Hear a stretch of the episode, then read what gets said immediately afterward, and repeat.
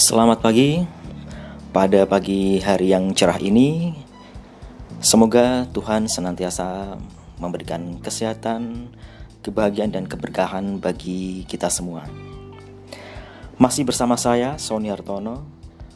Pagi ini saya akan membahas terkait hubungan antara Pancasila dan lingkungan hidup. Loh, emangnya ada hubungannya? Oh, jelas sekali. Nah, inilah salah satu alasan mengapa diperlukan pendidikan Pancasila di berbagai jenjang pendidikan dari pendidikan dasar sampai perguruan tinggi. Lalu, apa kaitannya kita belajar Pancasila dengan lingkungan hidup di sekitar kita? Jelas erat kaitannya. Pancasila punya tujuan akhir tercapainya masyarakat adil, makmur, sentosa. Tidak hanya adil, makmur, tapi sentosa. Sentosa itu di mana keadaan ya kita tidak punya kekhawatiran apa pun hidup di Indonesia. Ya, tidak khawatir akan pangan, tidak khawatir akan pendidikan, tidak khawatir akan keamanan, tidak khawatir akan kelangsungan hidup kita.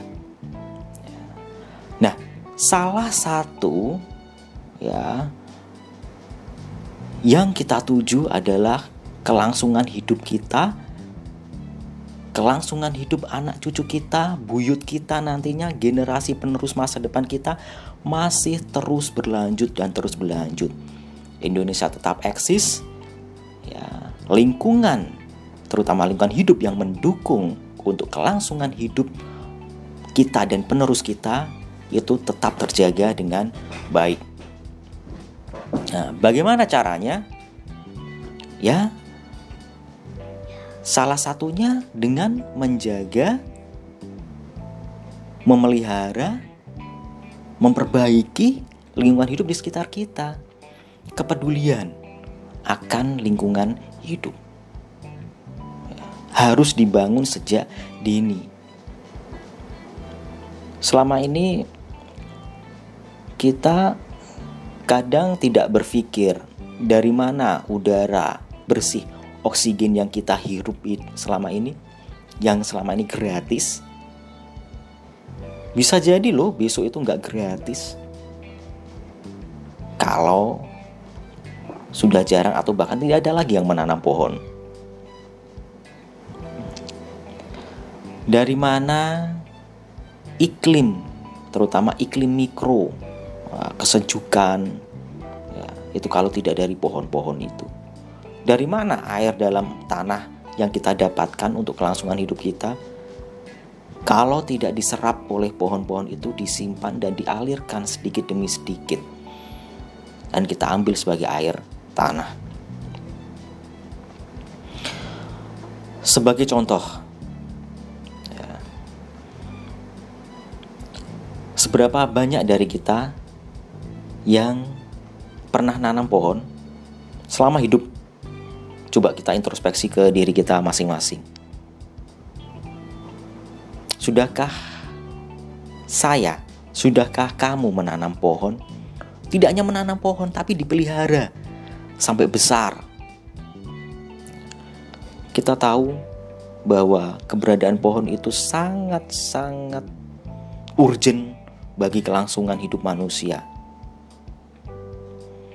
Pohon bisa menghasilkan oksigen, menangkap karbon, mengurangi karbon kadar karbon di udara, ya, zat-zat yang berbahaya memerangkapnya, sehingga kita bisa bernafas dengan lega.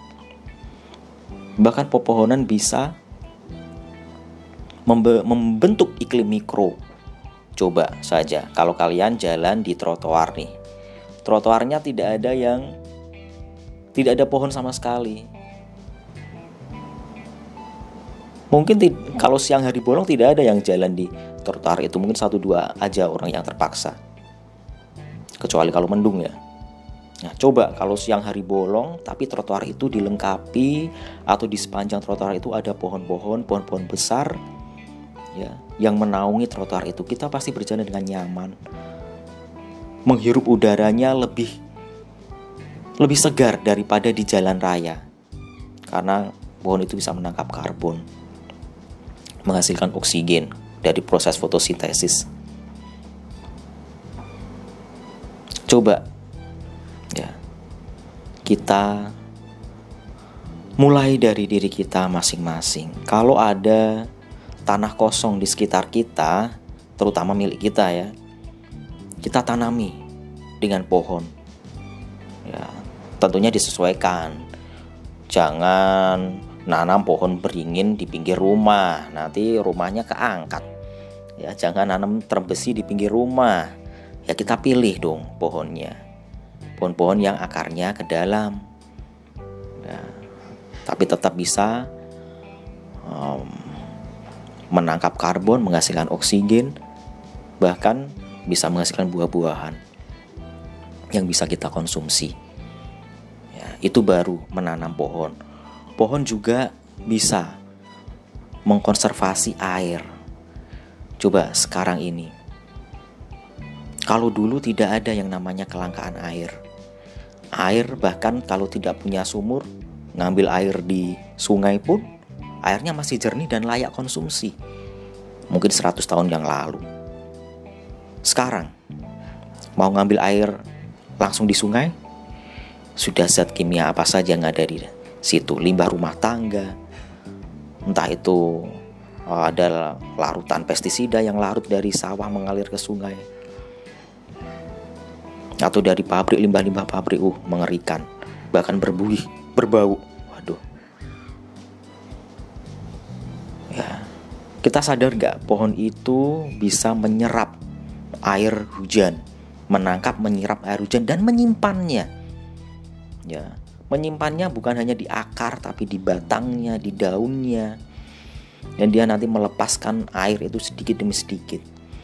Sehingga apa? Ketika hujan datang, hujan datang deras, air tidak langsung mengalir ke selokan, mengalir ke sungai, melainkan ditangkap dulu oleh pohon, diserap dulu oleh akar-akar pohon, ya, ditangkap oleh daun-daun, ya, batang, ya. Sehingga apa? Air tanah kita tetap terjaga, ya sumur-sumur tidak kekeringan ya. Dan lingkungan kita tidak cepat banjir. Tidak sia-sia aja kalau musim hujan kebanjiran musim kemarau kekeringan.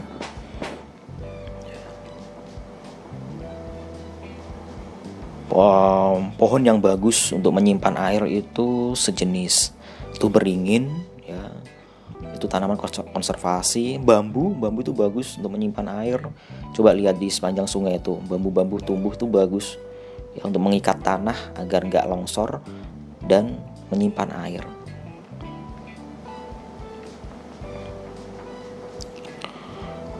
Nah kalau nggak punya lahan lebih untuk menanam pohon apa yang bisa kita lakukan?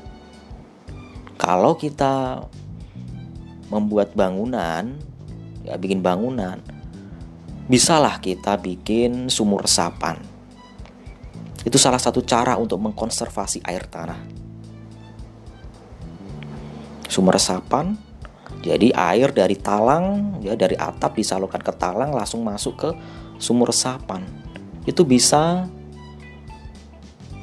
menjadi sumber ya air ya sumur sumur dangkal tentunya ya bukan sumur dalam. Iya, tidak langsung melimpas ke saluran air. Itu. Jadi tidak ada tidak ada alasan sebenarnya kita tidak bisa peduli terhadap lingkungan. Tidak bisa menanam pohon, kita bisa tanam uh, bikin sumur resapan. Sumur resapan itu juga membantu membantu apa? Ya membantu keberadaan air tanah ya konservasi air Kalau air tanah itu disedot terus-terusan, tidak ada supply input masukannya atau sedikit input masukannya, apa yang terjadi? Coba lihat Jakarta sekarang ini. Jakarta dinobatkan salah satu kota yang mengalami penurunan tanah tercepat di dunia dan terancam tenggelam.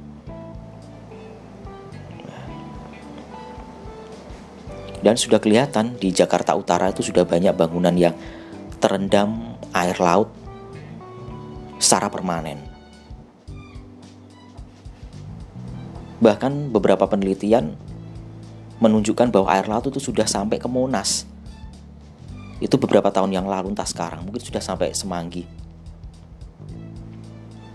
Beban di atas berat, gedung-gedung pencakar langit, pengambilan air tanah, terutama air tanah dalam yang tidak terkontrol.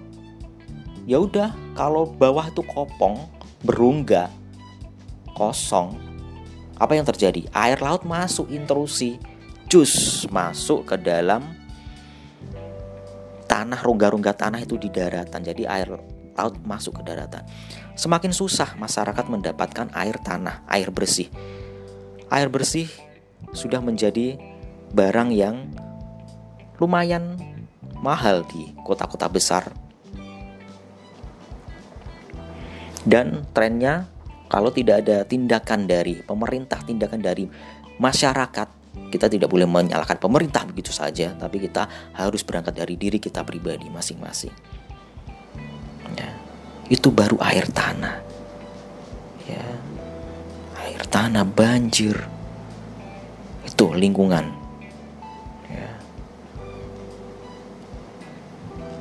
Ada lagi hal contoh kecil saja, membuang sampah. Membuang sampah ke sungai, ke selokan, piuk piuk piuk Aduh. Bisa menyumbat saluran air sehingga apa? Hujan kecil pun bisa bikin genangan yang besar semacam banjir. Bisa apa? Tumpukan sampah menimbulkan penyakit. Penyakit tentunya akan mengancam kelangsungan hidup kita, mengancam kesehatan kita. Itu sebagian kecil dan masih banyak lagi Oleh karena itu pendidikan Pancasila ini esensinya ya itu memberikan bekal bagi kita semua. Salah satunya peduli terhadap lingkungan karena Pancasila tujuan akhirnya apa? Masyarakat adil, makmur, sentosa. Bagaimana bisa sentosa kalau kita masih khawatir akan keberlangsungan hidup kita? Keberlangsungan masa depan generasi kita. Kekawat, akan kesehatan kita yang terancam karena kerusakan lingkungan.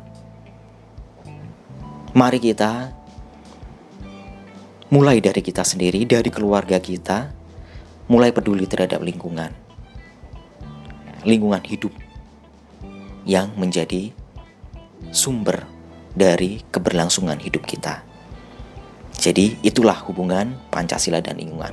Pancasila itu memberikan pondasi, landasan, dasar agar kita semakin mencintai lingkungan.